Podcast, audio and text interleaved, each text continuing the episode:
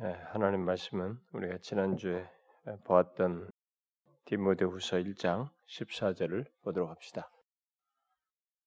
우리 한 절만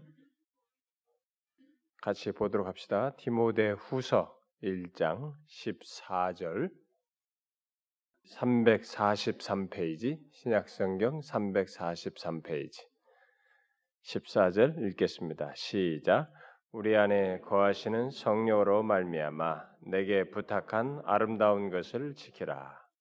내게 부탁한 아름다운 것을 지키라.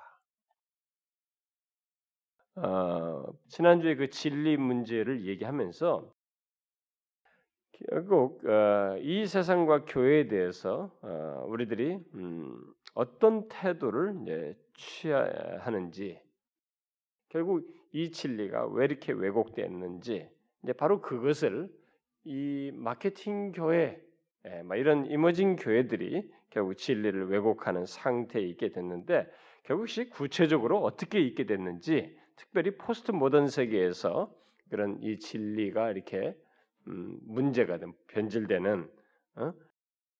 이런 현실이 어떻게 있게 되는지를 살폈습니다. 그 핵심으로서 얘기한 것이 뭐였어요? 이 시대 포스트 모던 시대는 아주 놀라운 변화가 하나 생겼습니다. 우리가 이 겉으로 보기에는 그냥 사람이 그냥 산업화되고 현대화되면서 그냥 세상이 바뀌어서 더 진보하고 뭐 휴대폰을 쓰고 막 세계가 금방 네트워킹 되고 막 발전한 것만 생각했지 물질적인 발전만 생각했지 인간에게 엄청난 변화가 하나 생겼다라는 것을 보았죠. 그게 뭐였습니까? 이 포스트 모던 세계에서 바로 이 자, 예? 곧 자율적인 자아가 최상의 권위 자리에 놓이게 됐다는 것이죠. 뭐 하나님이고 뭐가 없어요. 뭐 이런 객관적인 것조차도 다 하수가 되는 결국 인간의 자아, 그 자율적 자아가 가장 권위 있는 것이 되어서 결국 진리까지도 이렇게 규정하고 판단하는 그런 상태에 이르게 됐다라는 것을 살폈습니다. 그래서 우리가 이제 오늘 본문을 이런 말씀을 우리가 통해서 이 내용들을 쭉 숙고해 보는 것입니다. 오늘 말씀에서 얘기했다시피 성령으로 말미암아 내게 부탁한 아름다운 것을 지키라. 예? 성령으로 말미암아 내게 부탁한 아름다운 것은 바로 복음의 진리입니다. 복음의 진리를 지키라는 거죠. 이런 말을 했을 때 당대로부터 1세기부터 이 복음의 진리는 위협을 받고 있었습니다. 그런데 그 위협을 받고 있는 것이 계속 역사 속에서 반복되어 왔지만 지금 시대만큼 또 이렇게 절실한 때가 앞으로는 더 하겠으나 지금까지 흘러온 역사 속에서 현재 시제에는 이 복음의 진리가 정말 지켜야 하, 지키라는 이 명령을 듣고 지켜야 하는 절실한 상태의 필요, 필요를 우리가 가지고 있다는 것입니다. 왜냐하면 우리들이 어느 시대보다도 더 이 복음의 진리를 왜곡시키는 그것도 교회 밖에서가 아니라 교회 안에서 이런 복음의 진리가 왜곡되는 환경을 가지고 있기 때문에 우리가 우리는 이 말씀을 내게 부탁한 아름다움을 지키라는 말씀을 되새겨야 하는 그런 시대에 우리가 살고 있다는 것입니다. 그래서 진리를 왜곡하는 것이 교회 안에서 일어나고 있어서 본문 말씀을 우리는 더욱 더 유의해서 들어야 하는 그런 때 현실 속에 우리가 있다고 하겠습니다. 정말로 본문의 말씀대로 진리 왜곡의 현실과 문제들을 우리가 잘 분별해서 복음의 진리를 지켜야만 해. 그것이 진, 제대로 예수를 믿고 하나님 앞에 진실한 신자로 설 수 있는 길이에요. 스타트는 진리입니다. 누구든지 뭐 자기가 무슨 모태 신앙이네, 뭐 어디서 신앙생활 얼마를 했네, 권사이네, 집사이네, 목사이네 소용없단 말이죠. 이런 모든 것은 껍데기일 뿐이에요. 이 사람이 진실한 신자이냐의 출발은 바른 진리 위에서 출발하는 것이에요. 진리에서부터 출발, 바른 진리 위에서 출발하지 않은 사람은 그 사람이 어떤 뭐 주 예수의 이름으로 뭐 권능도 행하고 무슨 선지자 노릇하고 뭐 심지어 선지자 노릇, 목사 노릇하고 설교도 하고 다 했어도 꽝이 될 수 있는 하나님 뜻 뜻대로 행치 있는 하나님의 뜻이라는 진리라는 것이 먼저 그에게 선행적으로 있게 되지 않았기 때문에 거기서 행하는 열심들은 다 꽝이 될 수 있다라는 것입니다. 그래서 우리가 이제 그런 문제를 이런 책을 통해서 어, 우리가 좀 살펴보는 것이죠. 데이비드 웰스가 이런 부분을 오늘의 이 교회 현실과 문제 그리고 대안을 말하고 있어서 우리가 그것을 함께 어, 살피고 있는데 이제 오늘은 음, 지난 시간은 이제 바로 진리 문제였는데 그게 이제 우리가 조직 신학으로 보면은 서론이에요. 진리, 성경 이거. 그 다음에 뭐냐면 바로 두 번째 나오는 것이 하나님이에요. 신론입니다. 그러니까 요양반이 지금 이제 바로 신론을 건드린 거예요. 그걸 이제 한 챕터에 요약을 한 것인데 거기서 우리 이전 책에서는 거룩하신 하나님 그 책 한 권이 바로 그것이라고 볼 수 있어요. 그것을 이렇게 하나로 지금 한 챕터로 다 요약을 하고 있습니다. 자, 바로 이 이제 하나님에 대한 내용인데 이 문제를 다루기 위해서 먼저 우리들이 이 하나님에 대해서 어떻게 왜곡되어 있냐, 어떤 문제를 가지고 있느냐를 이 사람이 먼저 제기하고 있습니다. 그것은 바로 오늘날 인간은 중심을 잃고 있다는 것입니다. 중심을 잃고 있다는 말로서 시작하는 중심을 잃고 있는데 그 중심을 잃었다는 것이 바로 뭐냐? 이 인생에 있어서 인간에게 있어서 이 세계에 있어서 우주에 있어서 중심은 바로 하나님인데 이 하나님을 이름으로써 인해서 중심을 잃었다라는 것을 얘기를 하고 있습니다. 그래서 중심을 잃게 된 어, 오늘날의 현실과 그다음에 그것의 원인 그리고 거기에 대한 어떤 성경적인 대답을 간단하게 어, 덧붙이고 있죠. 음.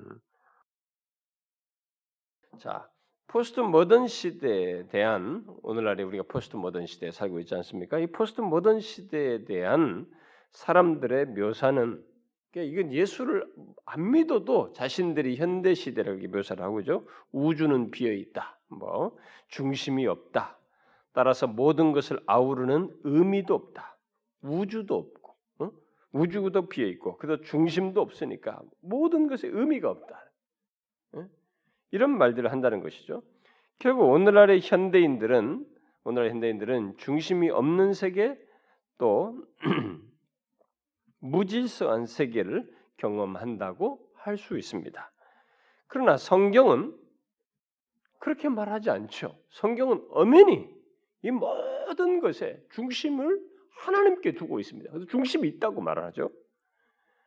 바로 우주의 중심은 삼위일체 하나님이시고 만물의 창조자이신 그 하나님이시며 만물을 창조하실 뿐만 아니라 유지하시고 아들을 통해서 우리와 화목하시는 그 하나님이 중심이시다라고 말하고 있습니다. 그래서 인간은 바로 그 하나님을 중심에 계신 하나님을 알므로써 인생의 의미를 알게 되고 장래에 대한 소망을 품을 수 있는 인생의 의미는 하나님을 알아야 된다. 하나님을 알기 이전까지는 인간은 그 인생의 의미를 발견하지 못해요. 계속 공허감 속에 휘몰아치고 미래를 예측만 미래에 대한 두려움 속에 살 수밖에 없다. 소망이고 뭐고 없는 거예요.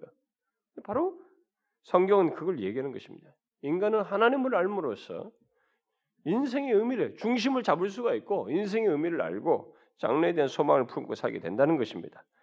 그래서 문화를 쫓는 오늘날의 이 교회들이 오늘날 교회들이 막 현대 문화에 잘 적응해서 막 빨리빨리 어떻게 해보려고 이런 시도를 하는데 이 문화를 쫓는 오늘날의 교회들이 이런 성경적인 대답을 무시하고 그걸 뒤로 하고 어? 성경이 뒤로 한 채 이렇게 어, 문화를 계속 뒤쫓고 있지만 우리는 성경의 가르침을 따라서 하나님이 우리 우주의 중심이요, 우리 인생의 중심이라는 것을 확고히 할 필요가 있다는 것이 바로 이번 챕터에서 우리가 어, 이제 배우게 되는 것입니다. 새삼스럽지만 오늘날은 하나님을 중심에 모시고 그분 앞에서 사는 교회 또는 그리스도인들이 이게 절실하게 필요로 한 그런 사람들이 교회는 나오고 교회도 교회도 많고 사람들도 교회 다니 사람들도 많은데 하나님을 중심에 두고 그분 앞에 살지 않는 이런 시대적인 분위기에 편승해 가지고 그렇게 교회를 나오면서도 공허한 이런 사람들이 생겨나고 있다는 것입니다. 응? 아주 정말 아이러니에요. 이 공허감을 가장 완전하게 메꿔줄 수 있는 분이 하나님이신데 그 하나님을 믿는 교회당에 나오고 그 하나님을 믿는다고 하는 사람들이 그 하나님을 중심에 모시고 그분 앞에 사는 이런 것을 이렇게 문화의 편승에서 뒤로 함으로써 소홀히 함으로써 예수 믿는다고 하면서 공허해요. 응? 그러면서 예수 믿는다고 하면서 자살해. 응? 이런 해괴한 일이 오늘날 이 현대 문화 풍조의 편승에서 일어나고 있다는 것입니다. 그래서 예수 믿는 사람들까지 자살한단 말이죠. 음. 하나님이 우주의 중심이 우리의 존재와 사회에서 중심이시며 주권자 되신다는 것을 새삼스럽게 말해야 하는 그런 시대가 되었다는 것입니다. 비록 사람들이 구닥다리처럼 듣는다 해도 하나님을 중심에 두고 그분 앞에서 사는 교회와 그리스도인들이 될 것을 말해야 하는 그런 시대에 우리들이 살고 있습니다. 그래서 이 내용은 어, 뭐 하나님 당연히 하나님이 우리 삶의 중심 아니야? 하나님 그렇게 믿는 거 아니야? 이제는 그렇게 말하기가 어려운 시대가 됐어요. 어떻게 우리들이 물들었는지 이 시대 정신이 확 세상을 뒤엎는 포스트 모더니즘에 자연스럽게 물들어 가지고 자기들이 왜 이렇게 생각하며 왜 하나님을 경히 여기며 이렇게 하나님을 상대적으로 취급하는지를 자신들도 모르면서 하고 있는데 그러는 중에 바로 이런 태도를 취하고 있어서 이 사람이 제기하는 이 문제를 새삼스럽게 우리가 다시 강력하게 말해야 할 그런 현실 속에 있다는 것입니다. 그러면 왜 오늘날 인생은 중심을 잃게 되었을까? 어? 웰스는 성경적인 답과 문화적인 답으로 두 가지 측면에서 말해볼 수 있을 것이다라고 얘기를 합니다. 자, 먼저 성경적인 답이라고 어, 먼저 제시하고 있는 것은 왜 오늘날 인생들이 이렇게 중심을 잃고 있느냐 이게 인생의 중심. 그 뭐예요? 성경적인 답은 죄 때문이라는 것입니다. 그 성경이 수도 없이 처음부터 얘기하는 거예요. 오늘날 세상은 무질서를 드러내고 있습니다. 여러분 이게 막 정말 무질서하잖아요. 막 법으로도 질서가 안 잡히는 응? 무질서를 드러내고 있는데 그것은 사람들의 의식 속에 인생의 인생 속에 중심이 없고 인생은 표류하고 있고 인생은 의미 없다는 의식이 그들 속에 있기 때문에 그래서 가정에도 보면 무질서요. 자식들과 부모, 뭐 부부, 뭐 관계, 뭐 모든 관계가 뭐 넓게 보나 클로즈업해서 좁은 관계를 보나 무질서돼. 근데 왜 이러냐 이거죠. 사람들이 인생의 중심을 중심이 없다고 생각한단 말이죠. 어? 자꾸 인생의 의미가 없다는 생각들을 하고 있어서 그렇다는 거죠. 물론 그런 의식은 죄 때문에 갖게 된 것입니다. 실제로 성경은 모든 세대의 무질서는 죄 때문이라고 말을 하고 있습니다. 그리고 인생의 중심을 잃게 된 것에 대한 또 다른 그 답으로서 제시하는 것은 바로 이게 어, 불완전하긴 해도 그 죄로 인한 타락성이 문화 속에서 어떻게 드러났는지를 아는 것으로 아는 것을 통해서 우리가 알 수 있다. 이렇게 두 가지 측면으로 말을 하고 있습니다. 자, 그러면 이것을 좀 더 구체적으로 얘기해 봅시다. 이 두 가지를. 자, 먼저 성경적인 답부터 우리가 살펴보도록 합시다. 먼저 웰스는 사람들이 중심을 상실했다고 생각하지만 사실상 중심은 사람들이 그렇게 생각하면서 그렇게 느끼고 있, 을 뿐이지 실제로 중심 자체는 여전히 존재하는 거예요. 응? 성경적으로 볼 때 중심은 상실되지 않고 그대로 있다는 것입니다. 응? 바로 하나님이시니까. 응? 그러면 무엇이 문제일까? 그것은 사실 중심이 상실된 것이 아니고 그 중심을 보고 그것을 인식하고 그것을 대하는 우리들의 반응, 특히 그 중심에 비추어서 우리 삶을 재정리하는 우리들의 능력이 상실됐다는 거죠. 능력이 상실됐다. 다시 말해서 그 중심 곧 성경에 나오는 삼위일체 하나님 그리고 거룩하고 사랑이 많으신 하나님의 임재 가운데 사는 백성으로서 우리가 마땅히 행할 바를 행하는 능력이 상실됐대. 하나님을 이렇게 어? 보고 그분 앞에서 취할 태도들이 있는데 이런 것들이 상실되니까 바로 중심을 잃었다고 하는 이런 의식들을 우리가 갖게 된다는 것입니다. 이에 대해서 웰스는 다음과 같이 어, 덧붙이죠. 좀 인용을 해드리고 싶습니다. 뭐 여러분들 중에 안익은 사람들이라든가 뭐 청원 사람들도 있을 수 있으니까 제가 이런 부분을 좀 인용해 드리겠습니다. 우리는 인생을 시작할 때 다른 전제 위에서 출발한다. 하나님이 거기에 계시지 않는다거나 하나님이 말씀하지 않았다거나 하나님은 무관심한 존재라는 전제 말이다. 우리는 하나님의 섭리와 도덕적 임재를 전제로 해서 생각하지 않는다. 우리는 마치 인생이 비어 있고 그러니까 하나님이 현존에 계시며 우리 가운데 우리가 그분의 면전에 있다는 생각을 전혀 안 한다는 것이죠. 우리는 마치 인생이 비어 있고 중심도 없는 것처럼 그리고 마치 우리가 원하는 대로 인생을 만들 수 있는 것처럼 생각하며 시작한다. 그래서 우리 나름의 중심을 만들고 우리 나름의 규칙을 제정하고 우리 나름의 의미를 창조한다. 이 모든 것은 우주의 또 다른 중심에서 나오는 것이다. 이 중심은 우리 자신이다. 그러니까 하나님이 중심이 아니라 또 다른 중심을 우리가 만들어야 돼. 거기서부터 이런 걸 만들어내면서 스스로 이렇게 어, 의미가 없다고 하면서 새로운 의미를 하나 자꾸 만들어 나간다는 거죠. 가짜 의미죠, 가짜 의미. 그러니까 인간은 중심을 아, 하나님에게서 자신에게로 이제 바꾸, 바꾸게 된 것이죠. 그럼으로써 결국 중심을 잃은 것입니다. 예, 결국 그 중심을 바꾼 것 자체가 그런데 죄죠. 어, 바로 죄예요. 인생의 중심이 하나님이신데 그 중심을 우리가 만든 무엇이나 우리 자신으로 바꾸어 버렸다는 것입니다. 그러다 보니 어, 나의 원함이 하나님의 원함이 되고 나의 관점이 하나님의 관점이 되고 나의 기준이 하나님의 기준이 되고 나의 사적인 진리가 하나님의 진리를 어, 진리로 바뀌는 일이 있게 됐다는 것입니다. 뭐 하나님 것이 아니야. 내가 생각하는 것이 하나님의 생각이에요. 어? 여러분 벌써 우리가 이런 변모가 생긴 걸 보면 안 됩니다. 보면 압니다. 교회 안에서 성도들도요. 벌써 자신의 생각이 하나님의 생각으로 착각하는 사람들이 있어요. 그게 바로 이 중심의 변화 때문에 생겨난 거예요. 하나님의 중심에서 봐야 되는데 바로 자기가 중심인 차원에서 모든 걸 보기 때문에 이런 현상이 생겨. 이게 결국은 이 시대가 똑같이 하나님을 얘기해도 완전히 달라진 시대다는 것입니다. 그래서 여러분 교회를 나와도 이 포스트 모더니즘에 젖은 사람들이 철저하게 주관, 주관적인 신앙으로 바뀌어요. 아주 껐떡 안 합니다. 뭐 하나님 앞에서 뭐 경외하고 두렵고 떨림 이런 거 없어요. 판단한 거죠 하나님을 들으면서 이거 완전히 바뀐 것입니다. 그렇게 바뀐 상태에서 또 그렇게 바뀐 눈으로 세상을 보니까 하나님께서 정의한 현실을 부정하게 되고 어, 모든 것을 우리에게 비추어서 재정의하게 됩니다.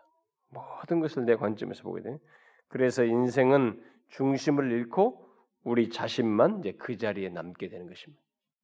원래 하나님이 중심이 없는 거 아니에요. 근데 그렇게 내 자신이 바꿔놓고 나니까 그런 차원에서 모든 것을 보고 행하니까 하나님은 없고 진짜 나만 남은 것이에요. 내 자신만, 자아만 남은 것입니다. 그 남은 상태에서 모든 것을 재정립하는 거예요. 삶의 모든 의미며 이 모든 것을 다 재정의하고 재정립하게 되는 것입니다. 이런 중심의 변화로 인해서 생긴 것 중에 하나가 뭐냐면 악과 죄에 대한 시각의 변화입니다. 여러분 이 내용은 우리가 잘 유의해야 됩니다.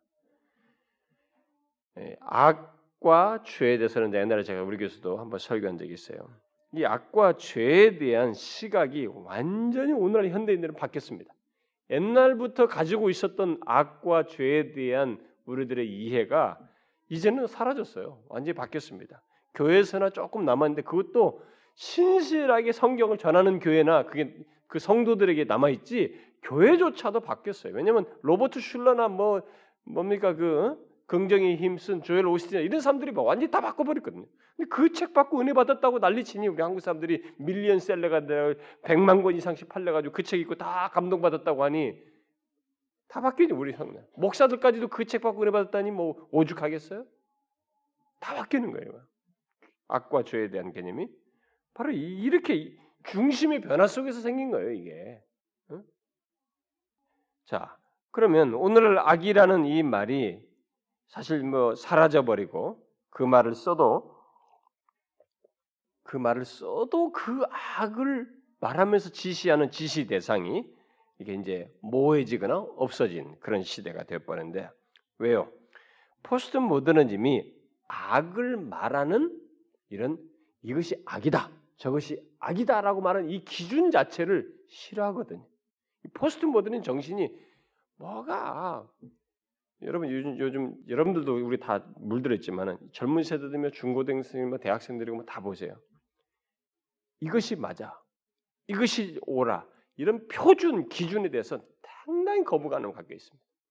그냥 너도 옳고 나도 옳다 이렇게 말을 해야지. 너도 옳을 수 있고 나도 옳을 수 있다는 얘기해야지. 이런 기준 자체가 사라졌거든요. 포스트 모더니즘은 악을 말하는 표준 같은 것을 싫어합니다. 우리가 그런 시대예요. 그러나 성경은 우리가 악으로 보아서 악인 것이 아니라 내가 저걸 악으로 보아서 악인 것이 아니고 악 자체가 있는 거예요. 그 자체가 악이기 때문에 악이라고 하는 것입니다. 그런데 이런 것이 오늘날은 통하지 않는다는 것입니다. 응? 결국 악이라는 개념이 또 악 자체가 이렇게 오늘날 현대 속에서는 사유화돼 버렸어요. 어? 내 개인적인 차원에서 악을 규정하는 시대가 세대로 바뀌어 버렸다는 것입니다. 다시 말해서 악이라는 것은 나에게 나쁜 것이니까 악이에요. 응? 오늘날은 그렇습니다. 오늘날의 악의 개념은 내게 나쁘면 악인 거예요. 뭐 누가 다른 사람은 상관없어요. 내게 나쁘면 악이야. 응? 그리고 그 나쁜 것이라고 하는 것은 도덕적인 성격이 아니고 도덕적인 본성 자체가 그런 것을 말하지 않고 그냥 그렇게 느껴지고 그렇게 보이기 때문에 악이다. 이런 식의 악 개념이 오늘의 현대에 있다면 그러면 정말 악은 나에게만 악이겠는가 하는 거예요. 어? 이런 이 회개망측한 현대 정신이 우리가 한번 비춰보자 이게 지난 몇 천 년의 역사가 인간의 인류 역사가 있었으니까 지난 역사에 비춰보서라도 한번 얘기해 보자 이거요. 성경이 말하는 거 두지치고라도 보자 이게 정말 악은 나에게 나쁘기 때문에 악이냐는 거예요. 만약에 그렇다면 나는 나에게는 안 나빠. 그런데 저기 보니까 한 소녀 소녀를 앉아놓고 남자 몇 명이서 겁탈을 해, 성폭행을 해. 이것이 나한테는 악이 아니니까 그럼 저건 악이 아니냐 이거예요. 응? 지나가는 어떤 노인네를 하나 놓고 막 젊은 애들이 두들기 패. 거의 막 시신시키 두들기 패는데 나에게는 무관하니까 이건 악이 아니냐 이거예요. 응? 그런데 현대 정신이 바로 이런 식의 악 개념을 자꾸 갖고 있다는 것입니다. 이것은 지금도 마찬가지라는 것입니다. 우리는 야, 나 혼자 기도 열심히 하고 예수 잘 믿어야지. 분별하면서 믿어야 돼, 분별하면서요. 이런 세상 정신이 우리에게 왜 이렇게 쳐들어오느냐 이거예요. 그리고 부모와 자식 세대 사이에 너무 세상 생각이 차이가 납니다. 왜 이 아이들이 왜 이런 생각이 젖어 있을까? 이게 시대 정신이에요. 악개념의 변화가 온 것입니다. 근데 악개념의 변화가 올 수 있었던 것은 중심의 변화가 온 거예요. 이 인생의 중심에 하나님이 계셔야 되는데 하나님에 대한 인정이 인정하는 것이 있어야 되는데 자로 딱 바뀐 것입니다. 그러니까 모든 것이 다 상대화되고 주관화되는 이런 회개한 일이 벌어졌다는 것이죠. 그래서 악개념이 바뀌어 버렸어요. 그뿐이 아닙니다. 이런 중심의 변화로 인해서 악에 대한 개념만이 아니라 죄에 대한 개념도 바뀌었다는 것입니다. 성경에서 죄는 하나님과 연관지어서 말합니다. 죄는 상대적으로 말하지 않아요. 성경은 죄는 하나님과 연관지어서 규정합니다. 성경은. 음? 그래서 악보다 더 심각하게 죄를 말하고 있습니다. 그러나 현대인들은 죄보다 상대적으로 악을 더 심하게. 왜냐면 내게 피부적으로 느껴지는 것이니까. 내게 나쁘다고 여기니까 죄보다 이 악을 더 심각하게 여겨져, 여겨요, 사람들이. 그걸 더 예민해 합니다. 그래서 죄보다 자신이 겪는 고통에 그토록 사람들이 오늘 현대인들이 관심을 가져요. 여러분 시중에 나가 보세요. 온통 고통에 대한 책입니다. 어? 왜 현대에 갑자기 고통에 대한 책들이 이렇게 범람해 있으며 이렇게 많이 번역돼서 나오는가요? 모두가 다 자기 차원에서의 나쁜 것, 이 고통 문제에 대해서 예민해서 생겨나는 게 죄는 중요시 여기지 않아요? 하나님이 그토록 싫어하는 죄에 대해서는 예민하지 않고 내게 고통이 내 자신의 고통이 되는 이 문제 모두가 예민해 있어가지고 고통 문제 가지고 이 미국의 임상 심리학자들이 다 쓰는 책들이 고통 문제, 당신들이 겪는 이것을 위로하고 해결해주고 그래서 교회 다니는 사람들까지 다 자신이 고통해, 고통 얘기만 얘기해. 하나님은 이거 해결해주면 그냥 최고의 사람. 그러니까 오늘날 기독교가 뭐예요? 그 고통 문제를 딱 치료해주는 심리 치료적인 설교를 자꾸 하는 거예요. 예수 그리스도의 십자가와 구속의 은혜를 얘기하는 것이 아니라 굉장히 심리학적으로 사람들의 마음을 다 달래주고 치유해 준답시고 그래서 사, 상처 치유, 무슨 치유 이런 거 들어오고 심리학이 들어오고 오늘날 교회들이 다 그걸 또 착착착착 채워주네. 그러니까 그것으로 하나님의 은혜를 받았다는 거야. 하나님이 치유했다는 거야. 아니에요 그거. 하나님이 치유한 거 아니에요. 자신들이 거기에 말려든 것이죠. 성경은 죄를 더 심각하게 말합니다. 웰스는 죄에 대한 성경적인 개념을 다음과 같이 열거하면서 말을 하고 있는데 제가 좀 인용해 드리고 싶습니다. 성경적으로 말해서 죄는 선의 부재에 그치지 않는다. 하나님에 대한 우리의 능동적인 반항도 내포하고 있다. 그런즉 죄는 하나님의 권위에 저항하고 하나님의 진리를 저버리고 하나님의 주권에 도전하는 등 우리 자신을 내세우며 우리 마음대로 사는 것이다. 죄는 하나님께 순종하지 않으려고 억지로 자유롭게 되는 길이며 하나님의 손길에서 스스로 단절되는 것이고 하나님을 하나님으로 모시지 않겠다는 일종의 선언이다. 그러므로 철두철미 우리 위주로 우리가 정한 목표를 향해 우리 자신에게만 책임을 지는 인생을 살게 된다. 죄는 하나님에게 이의를 제기하고 하나님께 반항하고 하나님께 순종하기를 거부하고 하나님의 존재 중심에서 몰아내는 것이다. 우리를 포로로 붙잡고 있는 계속해서 덧붙입니다. 예. 이 죄의 중심에는 자만심이 있다. 자만심의 본질은 오직 하나님에게서만 찾을 수 있는 것을 자기 속에서 찾는 것이다. 그래서 자만심은 우리로 자기에 대해 많이 생각하게 하고 자기를 높이 평가하게 만든다. 우리는 온, 온갖 갈등과 기회로 가득 찬 세상에서 안전하고 행복하게 살기에 충분한 힘과 지혜와 능력이 우리 속에 있다고 상상한다. 그래서 아주 유한한 사안들이 영원한 관심사를 대체하게 되고 우리는 주제넘게 하나님이 한때 차지했던 자를 취하게 된다. 따라서 현실을 재정의하기에 이른다. 여러분 이 너무 정확해요.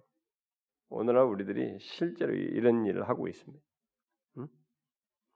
완전히 새로운 정의를 하고 있죠.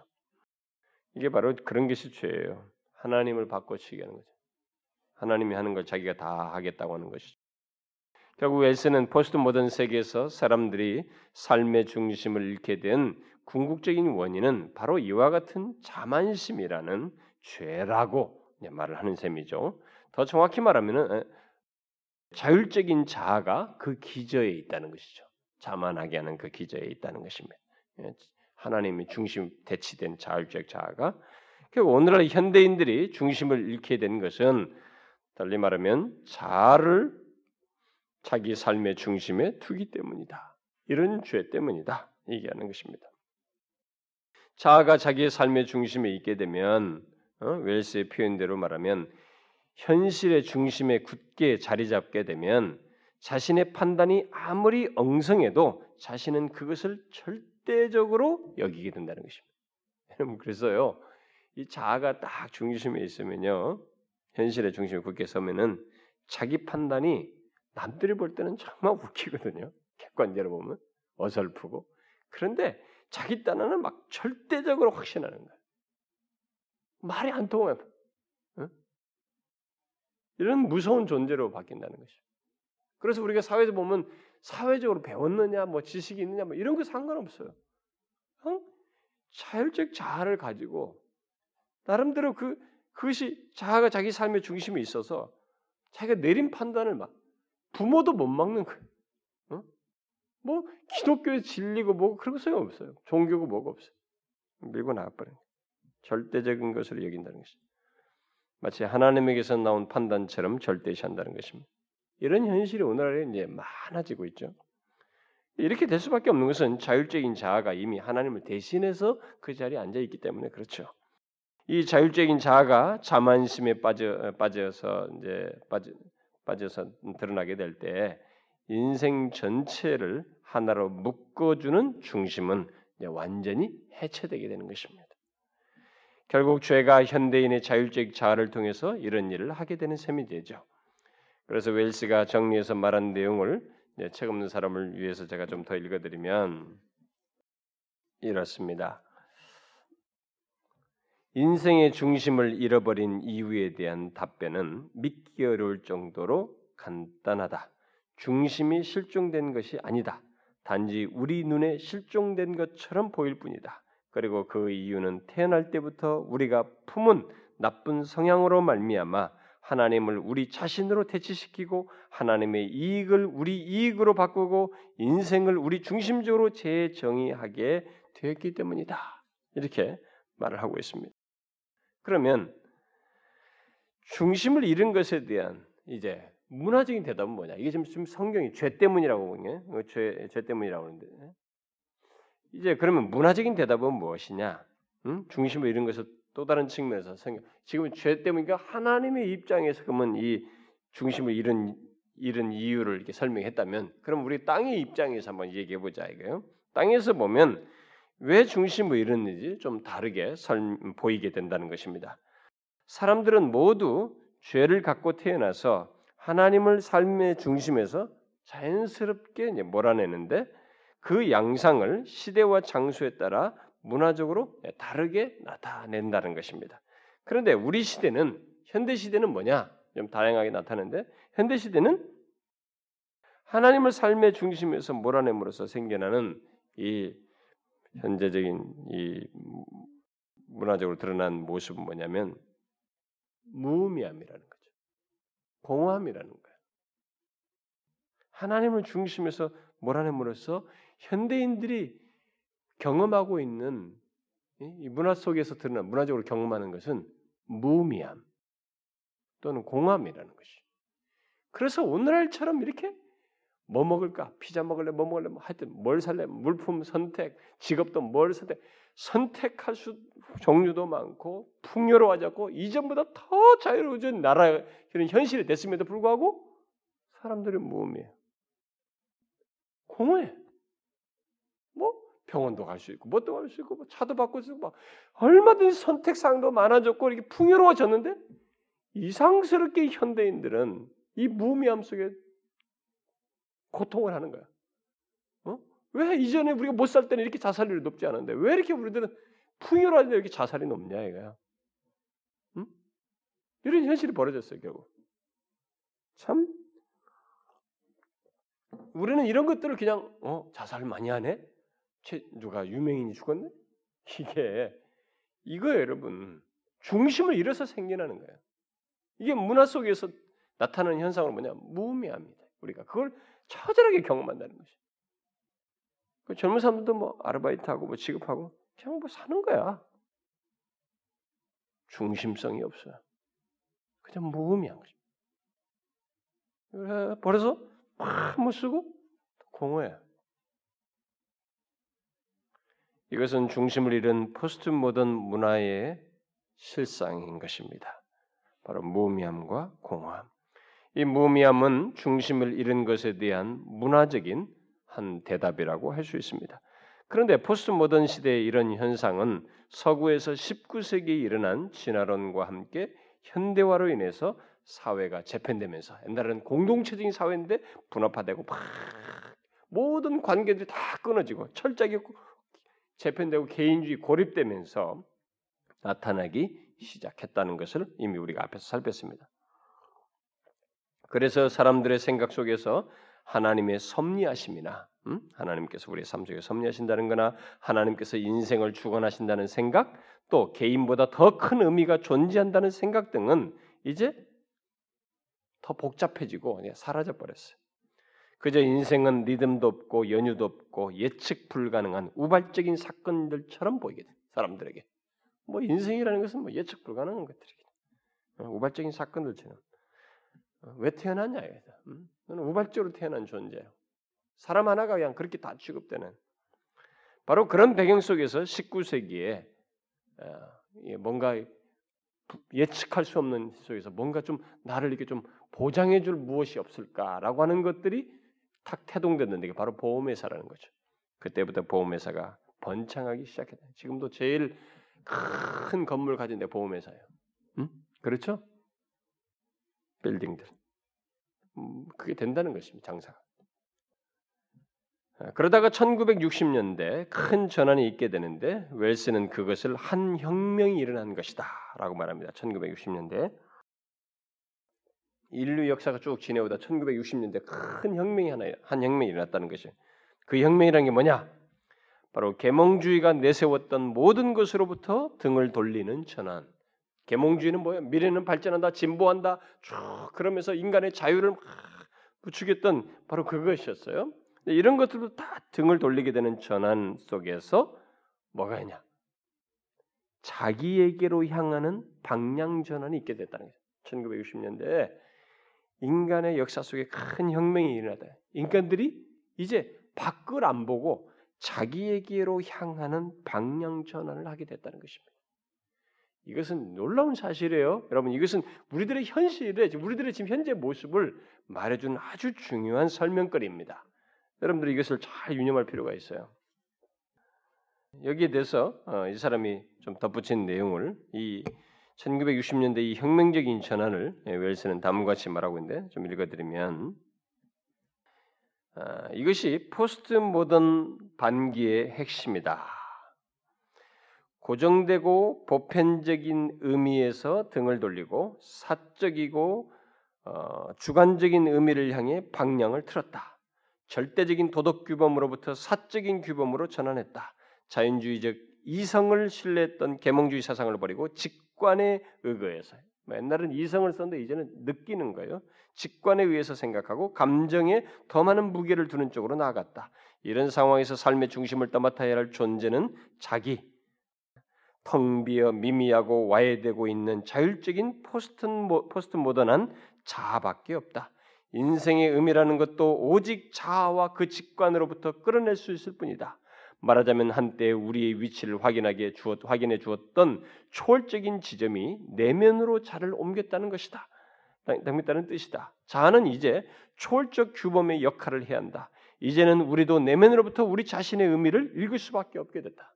1960년대 한 혁명이 변화가 돼서 이제는 이런 모든 절대적인 것들이 다 사라졌어요. 그 대신 그것을 이 안으로 끌어들이면서 내 안에서 그런 것들을 다 찾아요. 그리고 여기서 느끼는 것으로 모든 것 대답을 하는 이런 큰 혁명적인 변화가 있게 됐다는 것입니다. 여러분 사실이에요. 잘 보시면 정말로 사실입니다. 그런데 이 같은 혁명으로 인해서 사람들이 자신의 의미를 자꾸 이제 내면에서 모든 의미를 밖에서 찾던 것에서 이제 다 안으로 찾다 보니까 뭐가 중시되겠어요? 내 안에서 찾으면 이성이 아니에요. 생각하고 옳으냐 이런 분별 이런 생각이 아니고 느끼는 거예요. 느낌이 제일 중요해요. 감정 이게 제일 중요한 것이 되어버렸습니다. 그야말로 모든 것을 느끼는 것으로 곧 감각적인 작용으로 판단하는 것입니다. 하고 싶으면 생각대로 뭐 하고 싶은 대로 해라. 네가 원하는 대로 해라. 뭐지? 느끼는 대로 해라.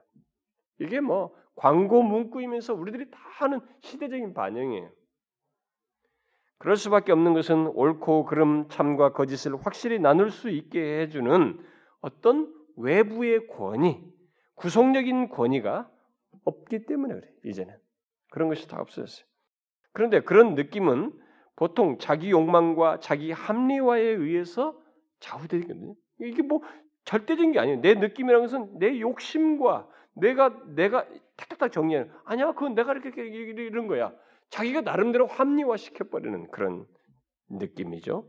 이렇다 보니까 이제 사람들은 현실을 보고 평가하고 그 의미를 읽는 일관성 있는 방식이나 또 단 하나의 방식 같은 것은 이제 없게 되었습니다. 뭐 각자가 느끼는 대로예요. 그리고 그 느낌이 다 오를, 오를 수 있는 거예요. 그래서 사람들에게는 어떤 게 좀 포괄적인 세계관, 어떤 참된 세계관을 갖는 것은 이제는 불가능하게 되었습니다. 단지 세계관을 갖는 사람들만큼 세계관은 다양한 것이죠. 백 사람이 세계관을 갖고 있으면 백 가지에 나올 수 있는 거야. 기준은 없어. 하나라는 것은 없습니다. 다시 말해서 만인에게 똑같이 절대적이고 또 적용할 만한 포괄적인 인생의 목적이나 진리 같은 것은 이제 더 이상 있을 수 없게 되었어요. 그래서 뭐 이것이 하나님의 진리요, 막 절대적인 진리 이런 거 교회에서도 이제는 재미없는 거예요 그런 거. 당신도 참뭐 좋고 우리 좋고 서로 이런 이런 얘기를 해줘야 사람들 공감대가 일어나지. 이제는 이런 것이 구닥다리가 돼버렸어요. 그래서 이제는 상대주의와 소비자 의식이 뒤섞여서 종교든 신념이든 생활 방식이든 도덕적 규범이든 이런 이런 모든 것들이 그냥 다 뭐예요? 선택할 수 있는 진열대에 놓여졌어요. 고객의 선택이 다 맡겨져 버린 일종의 상품으로 전락했습니다. 종교도 다 상품이에요 이제는. 어? 옛날에는 이것을 믿어야만이 구원을 얻고 삶의 의미를 발견다. 이거 없어요. 그냥 선택이에요. 생활 방식도 이런 생활 방식 택할 수 있고 저런 생활 방식 택할 수 있어요. 다 상품인 것입니다. 그렇게 모든 것들이 진리의 문제로 여겨질 수 있는 것들인데도 진리의 문제가 아니라 상품들로 바뀜으로써 결국 어떤 일이 생기게 됐느냐? 가장 놀라울 만한 어떤 결과가 하나 생겼는데 그것은 우리의 자아가 와해되기 시작했다는 것입니다. 아주 희한한 일이 벌어졌다는 것입니다.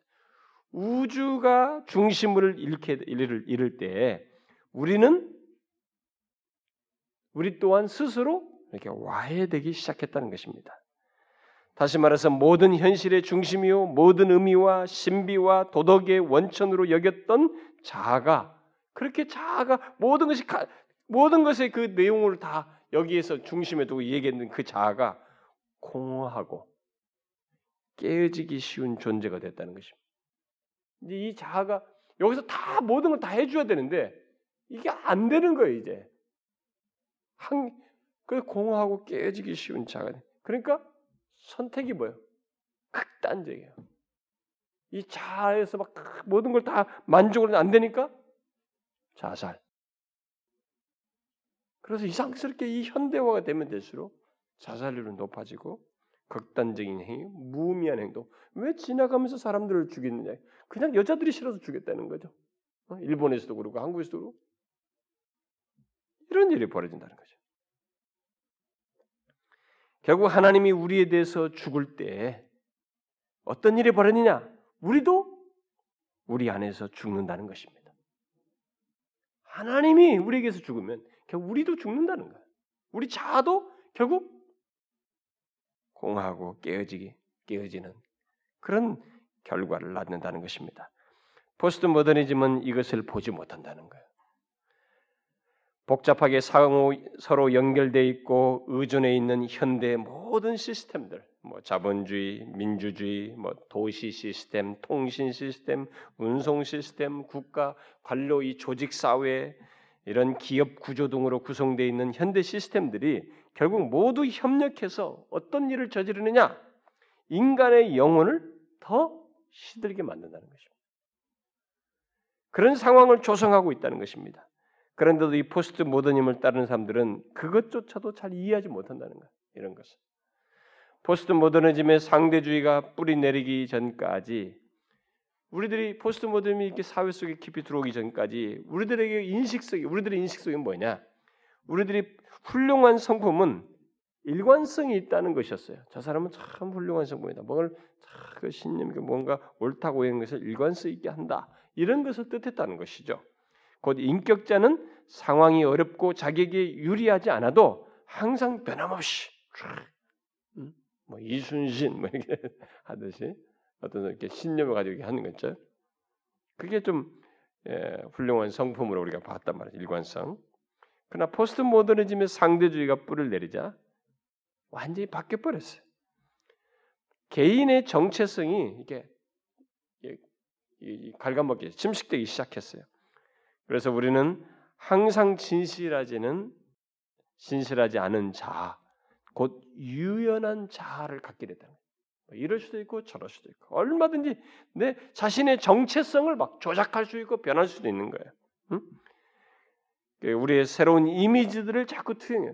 나라는 존재가 있는데 내 실체를 어떤 카메라에서 영상에서 본 영화에서나 드라마에서 본 이 이미지로 나를 이렇게 투사시켜주고 나를 바꿔버려.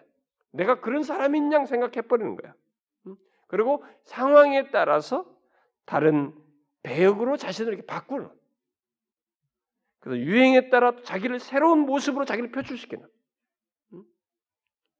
노랑 머리 가발 썼다 뭐 이렇게 쓰면서 또 빨간 머리 가발 썼다 또 바꾸기도 하고 뭐 또 어떤 모델을 흉내내고 그래서 자기를 새로운 모습으로 자꾸 변하세요. 이렇게 개인의 정체성이 침식되는 이런 현상이고 그러니까 일관성 같은 것은 이제 없어졌다. 한마디로 말해서 자신을 얼마든지 조작할 수 있게 되었다는 것입니다. 이것은 불변하는 나에 의해서 나의 정체성이 규정되거나 속박되지 않기 때문에 생겨나는 자연스럽게 뒤따르는 현상이라고 볼 수 있겠습니다. 나는 나거든요. 성경은 내가 범한 죄는 그거 그대로 다 하나님이 그대로 그걸 기억하시고 심판한다는 것이거든요. 이 세상에 나와 똑같은 존재는 없는 거야. 나는 영원히 나예요. 근데 이런 것이 이 상대주의 포스트 정신에 의해서 우리를 착각하게 만드는, 많이 바꾸고 있다는 거죠. 자신을 조작하는, 그러면서 착각숙하는 이런 현상이 벌어지겠다는 것이죠. 아, 이에 대해서 웰스는 다음과 같이 말합니다. 좀또 아, 하나 인용해 드리면 우리는 어느 부두에도 묶이지 않는 보트들과 같다. 우리는 조류에 따라 안팎으로 움직이는 존재들이고 그 어느 것에도 고정되어 있지 않은 상태다. 포스트 모던 자아도 이와 마찬가지다. 갈수록 저기에 저기에는 아무것도 없기 때문에 자아는 겉으로 모습을 나타내는 그대로 된다. 이미지가 곧 실체다. 외모가 곧 본체다. 외모하고 실체 다르잖아요, 여러분. 우리는 스스로를 조작하고 투영하느라 그토록 바쁘게 지냈지만 속으로는 와해되고 있다. 우리는 누구인가? 이 질문에 대해 현대 인류학자는 많은 답변을 내놓고 있다. 나는 나의 유전자다. 나는 나의 과거다. 나는 나의 성적 지향이다. 나는 내 몸이다. 나는 내가 수행하는 일이다. 나는 내가 가진 소유다. 나는 내가 아는 사람이다 등 이런 정체성들은 하나같이 텅 빈 자아를 넌지시 드러내고 있다. 우리는 스스로에 대해 유전자, 과거, 성, 몸, 직업, 재산 그리고 아, 혹은 사교 집단이라고 말하는 것은 우리가 아무것도 아닌 존재가 되었기 때문이다.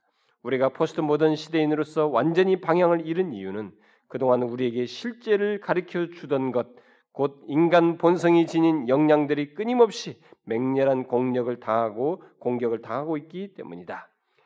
모든 것이 그리고 이제 웰스는 이제 아, 밀란 군테타의 그 군데라의 그 참을 수 없는 존재의 가벼움을 이 얘기를 하면서 모든 것이 지나가고 있다는 생각은 우리의 존재를 비롯한 삶의 모든 것에 가벼움의 느낌을 준다. 우리는 임의의 자유 안에서 깃털만큼 가벼운 존재가 되었다는 짐을 언제나 지고 다닌다. 텅 빈 우주 안에서 우리는 우리의 무게, 우리의 실체를 모두 잃고 만다. 참으로 고통스러운 길이 아닐 수 없다. 오늘 우리는 어디서나 이처럼 무서워하는 의식을 목격하고 있다. 이제 우리는 모든 실제를 자아로 축소하여 자신을 삶의 중심으로 삼은 만큼 이 끔찍한 현실을 코앞에 두고 있다. 자아는 감당할 수 없는 짐에 눌려 와해되고 있다. 무의미하다는 느낌이 이 고갈되고 텅 빈 최소한의 포스트 모던 자아의 도장과 같다. 여러분 오늘날 우리들의 이 모습을 잘 반영해 주지 않습니까? 그러면 중심을 잃게 된 이런 이유를 성경적 문화적인 이유를 알고 문화적 차원에서 이유를 알고 본래 중심인 하나님 곧 우리의 삶의 모든 영역을 다스리는 창조주요 구속주이신 하나님을 우주의 중심에 둔다면 우리는 어떤 모습으로 살아야 할까? 음? 그렇게 한다면은 이제 그럼 만약에 그 중심에 주었다면 어떤 모습으로 살아야 될까? 사도들은 자기들이 스스로의 굴레에서 곧 자아의 속박에서 해방되어 영광스러운 성경이 하나님을 섬기게 되었다는 사실 때문에 기뻐했습니다.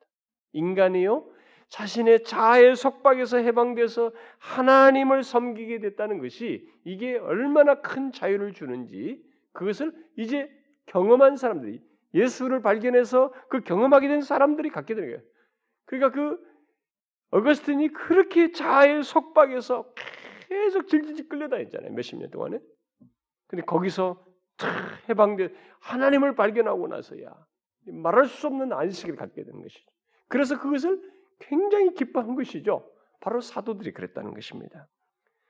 궁극적인 인생의 의미와 은혜의 원천 그리고 한없이 경이로운 영광을 발견하는 것은 바로 이런 자아의 속박에서 해방되어서 하나님을 섬기게 됨으로써 어, 있게 되는 것이죠. 그래서 바울은 깊도다 하나님의 지혜와 지식에 부유하며 그의 판단은 헤아리지 못할 것이며 그의 깊음 어, 기쁨 찾지 못할 것이라 길은 찾지 못할 것이로다라고 어, 고백을 한 것이죠. 우리가 포스트 모던 세계에서 가져야 할 것은 이런 사도들과 같이 이런 사도들이 발견한 것 같이 그런 하나님을 알고 그로 인해서 능동적인 믿음을 가지고 사는 것이다라는 것입니다. 흔한 말로 하나님 중심적인 믿음을 가지고 사는 것입니다.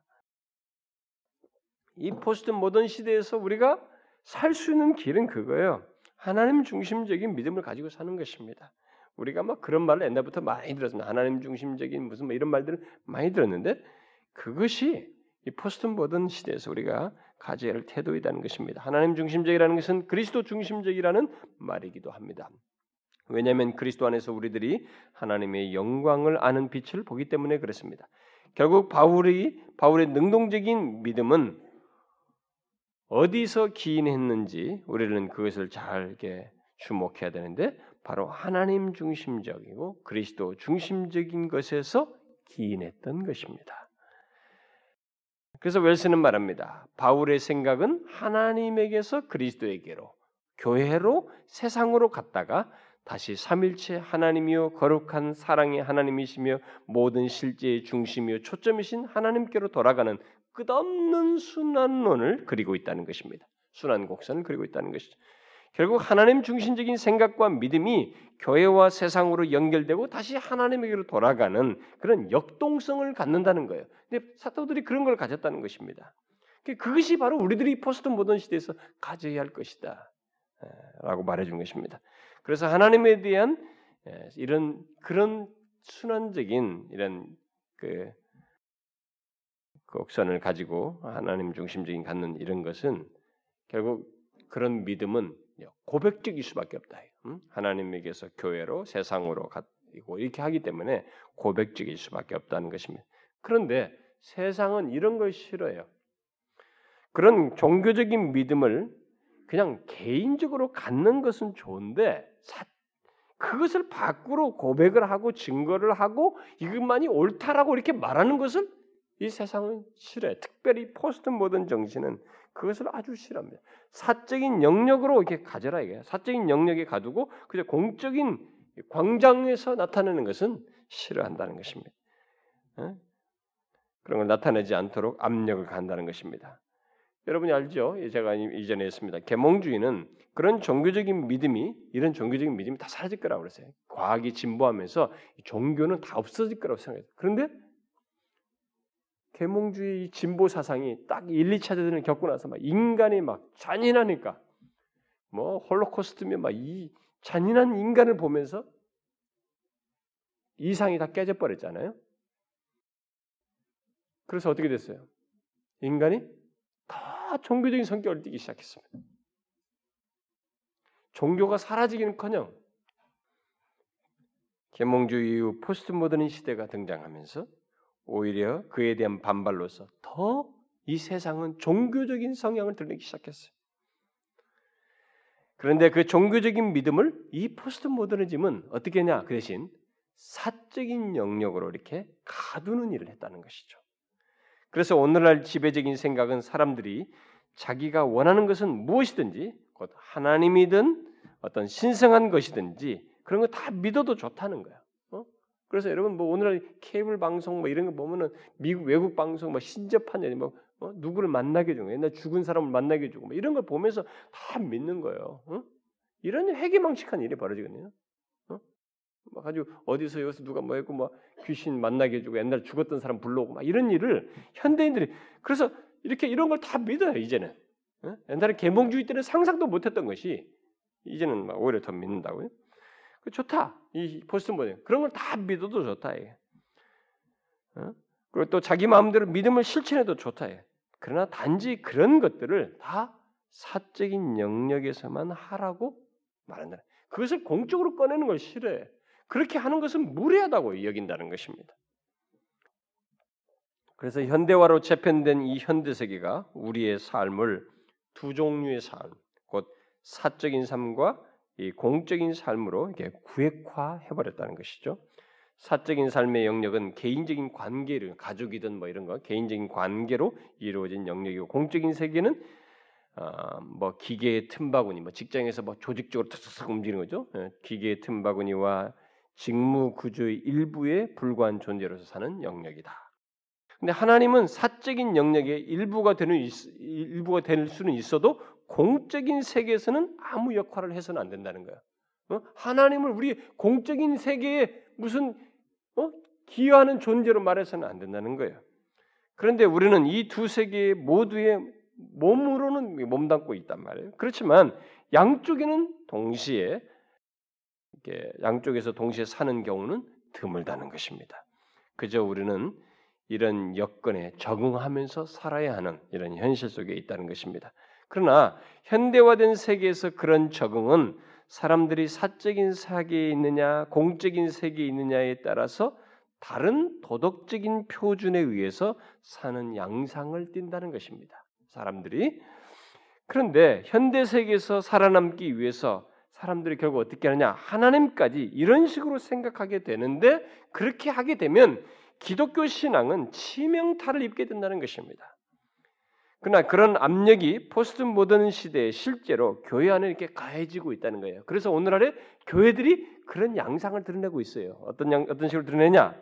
바로 이런 압력이 하나님에 대한 이해의 두 기둥이 있어요. 하나님을 어떤 식으로 우리가 이해되면 하나님의 이런 우리와 친밀하다고 하는 하나님 우리와 가까이 해서 계시 우리와 이게 뭐 하시는 분이에요. 이런 친밀함, 그러니까 내재성이 있고 또 초월성이라는 게 이게 하나님을 이해하는 큰 두 기둥인데 이 하나님의 초월성과 내재성에 한쪽으로 치우치도록 이렇게 내몬다는 것입니다. 응? 그 압력이 결국 이에 대해서 웰스는 어, 다음과 같이 말을 합니다. 이 현대화된 포스트 모던 세계를 우리가 경험함에 따라 어느 한쪽으로 기울어져서 다른 다른 쪽을 무시하는 경향을 띠기 쉽다. 말하자면 하나님의 근접성, 이건 친밀함 같은 거죠. 어, 그것과 하나님의 관계성이면 또 관계성도 똑같아요. 음, 관계성이만 치우친 치중한 나머지 하나님의 타자성, 어, 초월성과 관계된 것은 모두 잃게 되는 것이다. 이로 인해 친근하고 안전하고 타협적인 동시에 아주 작은 하나님이 배출된다. 이 신은 자아를 통해 접근하는 신이고 우리에게 치료의 혜택을 듬뿍 주는 신이며 우리가 이런저런 사건을 통해 직관적으로 그 음성을 듣는 신이다. 여러분 실제로 오늘날 기독가 이렇게 바뀌었잖아요. 이 압력을 받아가지고 결국 우리가 한쪽으로 지금 치우쳐 버렸어요. 오늘날 기독교가. 그래서 오늘날 많은 교회들이 친근한 하나님, 곧 하나님의 내재성에만 몰입해요. 어? 나를 위해서 뭘 하는 하나님이에요. 나를 치료해주고, 뭐 나에게 친근하고, 뭐 이런 거예요. 그래서 하나님은 하나님이 원래 말씀하신 차원에서 이해를 했는데 내가 경험하는 차원에서 하나님도 이러실 거야. 하나님은 나같이 이런 사람을 다 사랑해 줄 거야. 자기가 죄를 범한 것 같은 건 생각 안 해요. 회개도 생각 안 해요. 자기같이 물적하고 기분 나쁜데 이런 걸 하나님은 다 용서해 주고 다 받아주고 있을 거야. 순전히 하나님을 자기 심리적인 차원에서 이해하고 이런 근접성의 차원에서만 하나님을 이해하는 이런 현상이 오늘날에 생겼고 그래서 그런 하나님을 체험하려고 하는 이런 현상이 벌어지게 되는데 이런 것은 포스트 모던 세계에서 살아남기 위한 적응이라는 것이. 그러니까 오늘날 교회들이 이 포스트 모던 시대 다 거기 동조해서 적응해서 나온 현상이라는 것입니다. 그래서 결국 하나님을 사적인 영역으로 가두게 되는. 하나님은 내 자신의 경험 속에 갇히시는 분이 아니에요. 그분은 우주 만물을 창조하신 절대적인 초월적인 지극히 크신. 그래서 우리가 위대하다 잖아요 위대하다는 건 측량할 수 없는 그런 존재이신데 우리 경험색이 다 가두고 있어요. 온 교회 성도들이 다 하나님은 요만한 신이야 이게. 응? 어떤 사람이 우리 하나님 너무 작다라는 책을 책, 까지 썼는데 응? 오늘날 있는 사람들 하나님 너무 작. 이런 현상이 벌어지고 있다는 것입니다. 여러분 성경이 성경은 뭐라고 말합니까? 성경은 우리가 하나님을 가까이 할 수 있을 뿐만 아니라 그 내재성도 말할 뿐만 아니라 모든 인생을 초월한, 초월하는 분으로 말씀하고 있잖아요. 다시 말해서 내재성과 함께 초월성을 말하고 있습니다. 근데 이 둘은 분리되지 않아요. 하나님 자신에게 있는 동시에 함께 가지고 있는 속성이 모습이란 말이에요. 이 둘을 함께 알아야 되고 그 그것에 따른 어떤 거기에 상응하는 믿음과 삶을 우리들이 가져야만 하는 것입니다. 자, 그러면 하나님의 이 두 측면을 구체적으로 좀 더 보자는 것입니다. 여러분 제가 설명을 좀 이해하기 쉽게 하기 위해서 설명을 제가 말도 천천히 그나마 하는 거예요. 여러분들은 빨리 한다고 할지 몰라도. 근데 여러분 오늘은 오늘로 끝나요. 오늘은 영원히 오지 않습니다. 그러니까 여러분들은 이런 걸 그때그때 배울 때 그때 놓치지 말아야 돼요. 응? 다음에 가는 또 다른 걸 배우게 되는데 이때 못 배우고 다른 거 배웠을 때는 득이 없어요. 그러니까 여러분들이 인내를 하고 이 내용을 좀 더 배워보면 제가 옛날에 배교실에서 얘기했던 내용들입니다만은 더 보자 이거죠. 그럼 하나님의 이 두 측면을 좀 더 구체로 보자. 웰스는 하나님의 내재성을 안에 계신 하나님으로 이렇게 표현을 하고 하나님의 초월성을 밖에 계신 하나님으로 표현을 했습니다. 결국 현대 세계의 경험은 우리로 하나님을 안에 계신 하나 안에 계신 분으로만 생각하게 만드는데 그래서 밖에 계신 분은 보지 못하게 하는 그래서 치우치게 만들고 왜곡하게 만드는데 우리가 이것을 주의해야 되네. 성경은 이 안과 박중 어느 한쪽을 잃게 되면 하나님이 누구인지 기독교 신앙이 무엇인지 우리 자신이 누구인지와 관련해서 아주 본질적인 요소를 잃게 된다는 것을 밝히고 있습니다. 아, 이런 것은 선택의 문제가 아니라는 것입니다. 그래서 오늘날에 왜 신자들이 기독교 신앙에서 무엇인지도 잘 모르고 자기 자신도 제대로 보지 못하고 이게 치우치냐면 이 안에 계신 하나님으로만 너무 치우쳐서 나가기 때문에 그렇다는 것이. 그래서 만일 우리가 한쪽을 택하게 되면 그 택한 편이 왜곡되게 되고 결국 우리가 위험에 처하게 된다는 것입니다. 자, 그러면 안에 계시는 하나님 뭐 이 부분에 대해서 우리가 좀, 아, 좀 설명을 해봅시다. 성경은 하나님께서 우리와 가까이 계시다는 것에 대해서 다각적으로 말합니다.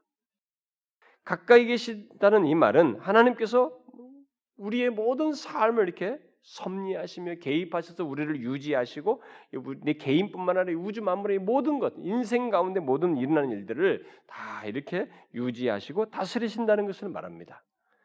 그런데 포스트 모던 세계에서 사람들은 하나님과 관계성, 예, 친밀성, 그러니까 이게 가까이 있는 근접성 이런 것을 말하면서 그것을 자기들 나름대로 만든 어떤 영성으로 이렇게 변모시키고 있다는 겁니다. 오늘날 이 시대가 결국 우리 나름의 중심이 와야 되는 위기에서 더욱 내면적인 안정을 제공해 줄 만한 또 하나의 중심을 이렇게 만든다는 것이 인간들이.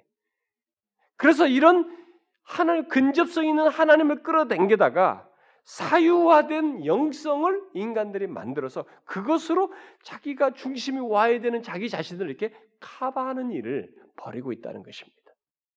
그래서 공허하고 무의미하고 와야 되는 자기 자아를 사유화된 영성을 근접성이 있는 하나님과 친밀한 하나님을 이렇게 일적으로 사유화된 영성을 딱 끌어당겨줘 이것으로 탁 카바를 해서 자기를 유지시킨다는 것입니다.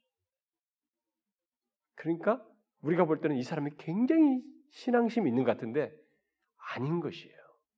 왜곡된 그걸 갖다가 자기를 유지시키는 이 포스트 모더니즘이 주는 이 무의미한 무의미함 속에 생기는 와야 되는 자아를 이렇게 상쇄시키는 거죠. 그러니까 철저하게 자기중심적인 어떤 것을 하나 만드는 것이 됩니다. 결국 우리 나름의 중심이 와야 되는 위기에서 더욱 내면적인 안정을 제공해 줄 만한 또 하나의 중심을 창조하려고 이렇게 하는 가운데서 사유화된 영성을 만든 것이라고 할 수 있습니다. 그 영성은 웰스 말대로 우리 나름대로 삶의 중심을 찾으려는 노력, 아주 얄팍하고 항상 덧없는 우리 경험보다 더 탄탄한 그 무엇, 우리 자신보다 더 큰 무엇과 연결하고자 하는 노력의 일환이다. 그러니까 뭔가 깨지니까 이거 더 큰 무엇을 좀 당겨야 되는데 그래서 생겨난 것이다. 우리는 여기서 한 가지 질문을 하게 됩니다. 그것은 과거에는 소위 영적인 추구를 할 때 사람들이 옛날에는 자연이나 우리 자신이 아닌 다른 것에서 숭배의 대상을 찾았는데 왜 오늘날에는 이 포스트 모던 시대에는 그 영적인 추구를 우리 자신 안에서 찾게 됐을까? 왜 사람들은 왜 그렇게 하게, 하게 될까?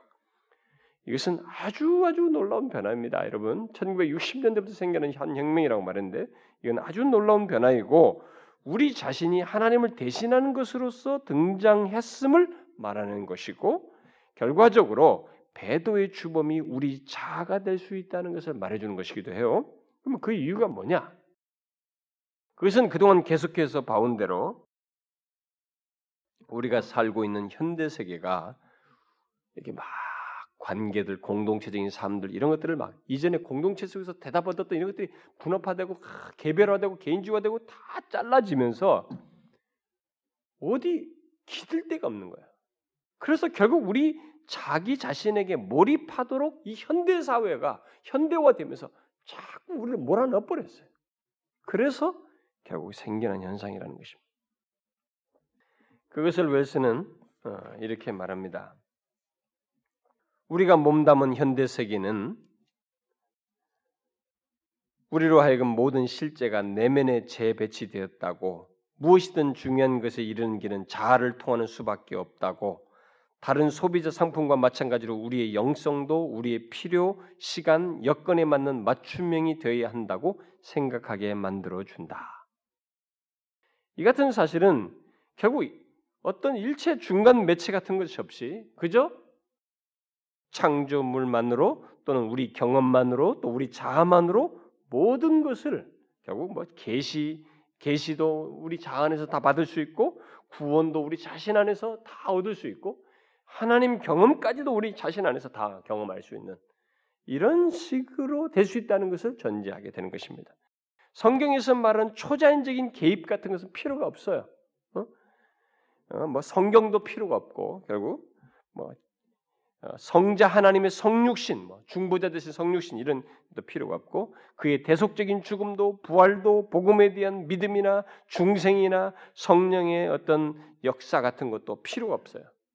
그러니까 사람들이 그냥 다 자기 안에서 자기 안에서 그런 걸 다 경험하는 계시도 받고 뭐 신적인 경험도 다 하는 것이.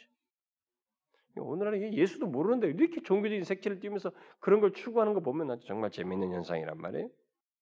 이런 면에서 오늘날 포스트 모더니즘의 영성은 아무리 종교적인 용어를 사용하고 심지어 기독교적인 내용을 담고 있어도 기독교와 전혀 상관이 없는 것이라고 할 수 있어요. 전혀 상관이 없는 것일 수 있습니다. 그저 주관적이고 도덕과 무관하고 개인주의적이고 상대주의적이고 시종일관 치료 중심적인 자기 치료 차원에서 있는 일들이라는 것입니다. 이렇게 하나님의 친근성, 가까이 계시는 것만을 강조하며 하나님을 추구하는 현대 영성은 진리를 심각하게 왜곡하게 된다는 것이죠. 우리 자신은 죄로 오염된 존재이어서 우리 자아를 통해서 하나님을 알 수는 없어요. 우리가 무슨 능력으로 스스로 하나님을 알 수 있느냐 이게. 우리는 하나님의 친밀함 곧 내재성을 성경대로 알아야 합니다. 그리고 동시에 하나님의 초월성 곧 밖에 계신 하나님을 분리시키지 않아야 해야 돼요. 분리시켜서는 안 됩니다. 성경은 하나님을 우리와 가까이 계신다고도 말을 하지만 동시에 위에 계신 분으로 묘사, 초월에 계신 분으로 묘사하고 있습니다. 그 말은 하나님은 자신의 존재와 성품과 뜻이 인간의 그 어떤 것에도 또 상대적인 그 모든 것과 환경에 종속되지 않으시네. 그분 자신은 우리에게 영향을 받지 않아요. 독립적으로 모든 것을 주관하실 수 있는 분이십니다. 그래서 그래서 그 그분은 특별히 거룩하셔서 죄인인 인간은 그 그분의 그 거룩하신 성품에 다가갈 수가 없어요 스스로. 응? 우리는 이것을 동시에 알아야 한다는 것입니다. 그것에 대한 성경적인 내용이 설명이 많이 되는데 여러분 우리가 그것을 이 초월적인 그 크신 하나님께 우리는 접근할 수 없어요. 그러면 하나님께서 밖에 계심으로써 그 초월에 계심으로써 생기는 결과는 무엇일까? 응? 하나님께서 우리 밖에 계시고 우리에게 객관적인 존재가 되시고 우리들이 하나님을 아는 지식에 이르도록 부르시는 분이시고 또 우리에게 하나님의 거룩한 성품을 담도록 하시는 분이신데 그가 우리를 자신 앞으로 부르신다는 사실은 그는 우리 안에서 발견되거나 만날 수 있는 분이 아니고 우리 자신과 전혀 다른 타자, 초월적인 우리 밖에 계신 분이시라는 것을 말하는 것입니다. 그런데 오늘날 교회 안에 이렇게 심리학이든 이런 건 신비주의가 들어와 가지고 자꾸 내면에서 신을 만나겠다고 이 안달이란 말이에요. 아닌데 하나님께서 우리를 그렇게 부르신다는 것은 초월적인 하나님으로 거룩하신 분으로서 이렇게 계신다는 것은 그분은 우리 밖에 계시다는 거야. 이 영역이 있다. 초월적인 분들 계시다는 영역이 있다는 것이죠. 그럼 하나님이 우리 밖에 계신다. 곧 거룩하시다는 것은 결국 그러면 뭘 의미하겠느냐? 웰스는 다섯 가지 중대한 사실을 의미한다고 덧붙이죠. 하나님이 우리 밖에 계시고 초월되어 계신다는 것은 뭐냐면 첫 번째는 그 그것은 도덕적인 율법이 존재한다는 것이. 하나님 우리 밖에 계시다는 것은 하나님이 순결하시기 때문에 그분이 정하셔서 원하시는 것이 있어요. 도덕적인 율법. 그러니까 우리가 어떻게 살아야 될 그 내용이 있는 것입니다. 양심상에서도 우리는 그걸 가지고 있고 하나님이 직접 제시한 것에서도 계시도 이것이 있어요. 어? 도덕적인 율법이 있다는 것입니다. 또 죄가 있다는 것을 말합니다. 어? 하나님이 이 초월에게서 거룩하시다는 것은 죄가 있다는 거예요. 그 순결하시기 때문에 죄를 파악하신다는 거예요. 정죄하신다는 것입니다. 죄를 죄 있다 하신다는 겁니다. 또 초월에 계시고 밖에 계시다는 것은 죄를 해결하기 위한 어떤 길도 하나님 편에서 제시하는 것, 바로 십자가가 있다는 것을 말하기도 합니다. 또 죄에 대한 심판도 있다는 그 초월에 계시고 거룩하시다는 것은 심판이 있다는 것을 말하기도 해요. 마지막으로 그가 초월에 계시고 거룩하시다는 것은 우리가 행해야 할 어떤 의무 또한 있다는 것을 말해준다는 것이죠.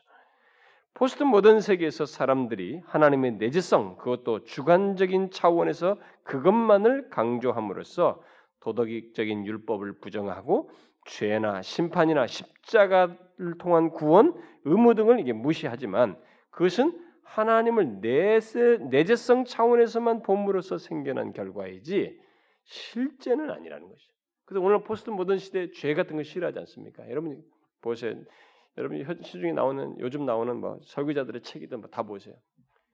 성경이 말하는 바울이 로마서나 이런 데서 말하는 그 죄, 하나님이 그 토록 싫어하시는 죄에 대한 적나라한 해석과 십자가를 말해도 나를 치유한다고 하는 개인적인 감정적 차원에서 치료 중심적인 십자가가 아니라 데이비 시멘스가 이 상냥 감정 치유를 말했는데 그 사람이 십자가에 대해서 많은 말을 했어요. 그 십자가는 치유 차원에서 십자가를 얘기하는 그게 아니라 이런 공의성이 들어가고 하나님의 초월성이 드러나는 십자가를 설명한 글들이 얼마나 있는가 보세요. 없습니다. 진짜로. 많이 없어요. 그러니까 기독교가 확 바뀌어 버렸어요. 이렇게 한쪽으로 치우치니까 이런 하나님이 초월하심으로써 있, 있는 그 다섯 가지 이런 내용들이 다 빠져나와 버린 거예요. 그래서 심판, 여러분 어느 날 어디 교회 가서 여러분들이 하나님이 진노하시고 심판하고 죄에 심판한다는 거막 절절하게 가슴이 와닿게 들어본 적 있어요? 없어요. 다 좋은 얘기밖에 없어요. 그래서 오늘날 교회들이 성도들은 막 좋다고 하는데 은혜 받았다고 하는데 그냥 이 감정 감정이 컨트롤 됐다는 얘기예요. 그걸 은혜 받다고 하는 거예요. 진리를 통해서 책망, 교훈, 바르게 함 이런 것들이 있어야 은혜 받은 것이 되는 거예요. 책망 받더라도 고쳐지는 것이 있어야 성령의 감동이 있어서 고쳐지는 것이 있어야 은혜 받은 것이 되는 것인데 이런 걸 은혜 받다고 생각 안 해요. 여러분 하나님은 가까이 계실 뿐만 아니라 밖에 계셔서 곧 거룩하셔서 율법을 통해서 우리가 어떻게 살아야 할지를 말씀하시고 곧 기준을 제시하시며 죄를 밝히시고 그에 따라서 심판을 행하시고 동시에 죄로부터 구원하는 길, 죄를 처리하심으로써 구원하시는 십자가의 길을 제시하시며 제시된 길을 따라서 살 의무를 우리에게 말씀하시고 갖게 하십니다. 이게 있느냐 없느냐 있는 샷이에요. 그러니까 이 초월성을 무시하니까 이런 것들이 빠져나가고 있는 것입니다. 오늘날 신자들이 이 다섯 가지에 대해서 흐릿해진 것은 포스트 모더니즘의 영향을 받아서 그저 하나님의 내재성에만 관심을 갖고 하나님을 체험하려고 하기 때문이라고 우리는 말할 수 있습니다. 만일 오늘날 신자들이 하나님의 거룩하심을 함께 알게 된다면 어떻게 될까? 저는요 진짜 하나님의 사랑하심에 대해서 저도 설교도 많이 하지만 진짜 이 시대는 하나님의 거룩하심을 이 성경이 계시된 것이라도 조금 맛이라도 보게, 예? 조금이라도 눈이 뜨지게 하는 메시지를 전해 절절하게 전해야 할 시대가 되어요. 오늘날 교회 성도들 보세요. 자신들이 더럽게 죄를 짓고 왔거든요. 자기가 뭐 아무리 착하게 살라고 도 죄가 있어요. 막 그게 살아왔단 말이에요. 뭐 자기만을 생각하고 오직 자아를 중심으로 살아왔어요. 그래 왔는데 하나도 여기서 거룩하신 하나님의 현존 앞에 서질 않아요. 뭐 찔릴 것도 없어요. 아플 것도 없어. 그냥 기분 좋은 것이. 오만 방자하고 전혀 하나님 앞에서 두렵고 떨림이 없이 예배당에 앉았다 사라지는 이런 사람들이 얼마나 많습니까? 저는 오늘날 신자들이 하나님의 거룩하심을 함께 알아야 되는데 알게 되면 그들에게는 이 다섯 가지를 알고 소유하는 것이 있게 될 것입니다. 초월성을 알게 될 때 이 다섯 가지 있겠다고 했기 때문에 이런 것에 대한 반응 알고 반응하는 일이 있게 될 거예요. 그래서 성경에서 말하는 교회 또는 신자다운 모습을 갖게 될 것입니다. 그러나 만일 하나님의 거룩함을 망각하고 망각하거나 생각지 않을 때는 우리는 과거 이스라엘 백성들처럼 항상 들어도 깨닫지 못하고 보아도 보지 못하는 상태, 곧 마음이 굳어지고 기머거리와 장님 같은 그런 모습을 갖게 될 것입니다. 오늘날 교회 안에 하나님의 거룩하심을 망각함으로써 귀머거리와 장님 같은 사람이 없을까요? 있어요. 말씀을 들으나 이게 깨닫지 못하고 뭘 봐도 동요하지가 않나. 이런 사람들이 교회 안에 자꾸 생기는 거죠. 그러면 하나님에 대한 왜곡된 접근을 부추기는 포스트 모던 세계에서 그렇게 왜곡된 신앙생활을 할 수 있는 상황에서 우리는 어떻게 해야 될까? 저는 마지막으로 이 데이비드 웰스가 거기에 대해서 덧붙인 내용으로 여러분들 읽어주고 내용을 마무리하고 싶습니다. 그러면 우리가 어떻게 해야 할까? 간단하게 말하면 밖에 계신 하나님을 다시 찾을 필요가 있다. 초월에 계신 초월자 하나님을 걸어가신 하나님을 다시 찾을 필요가 있다는 것이 이제까지는 안에 계신 하나님에 입각해서 신앙을 형성하느라 바빴다. 바빴다. 왜 그렇게 한 것일까?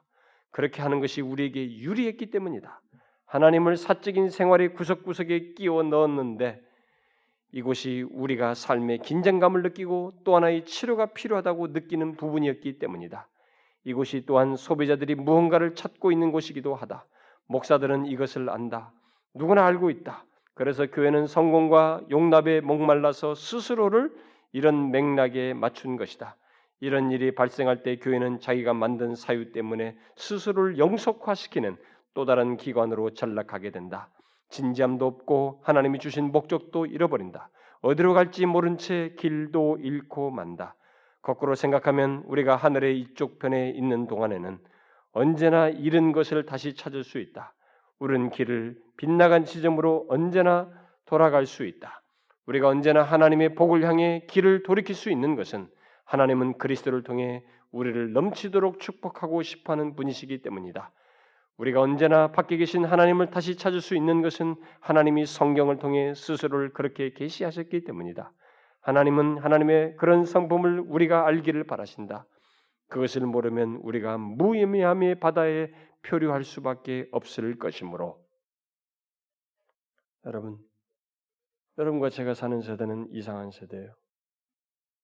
1960년대 이후로 생겨난 이 산혁명이라고 하는 것, 자아에 몰입함으로써 우리는 무미함 속에 휘적 흐느적거리는 우리 세상의 현실을 보고 있습니다. 자라는 아이들도 목표, 도덕적인 것, 절대적인 도덕, 어떻게 살고 뭘지 인생의 의미 모릅니다.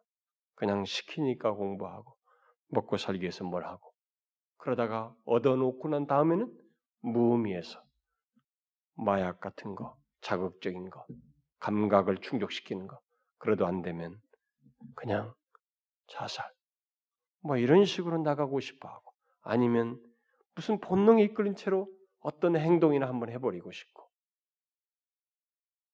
아무 생각 없이 하려고 하는 이런 시대에 살고 있습니다. 왜? 왜 그럴까요? 우리 앞에 우리를 이렇게 비추는 기준점을 상실, 중심을 상실해 그렇습니다. 우리 인생의 중심에 있어야 할 하나님을 상실해서 그렇습니다. 그래서 이 하나님을 우리 중심에 다시 두게 되면 우리는 돌아올 수 있어요. 우리 자아는 제 위치에 서게 되고 제대로 된 삶의 중심을 가지고 의미 있게 살 수 있다는 것입니다. 그런데 이 하나님은 어떤 하나님이냐? 한쪽으로만 가면 안 된다. 내 사유화시키는 하나님, 내재성만 가까이 친근한 하나님만 생각하면 안 된다. 초월적인 하나님, 밖에 계신 하나님, 나를 부르시고 그분 앞에 서게 하시는 거룩하신 하나님, 내 죄에 대해서 뭐라고 나무라시며 책망하시는 그 하나님, 그 하나님을 동시에 알아야 된다는 것입니다.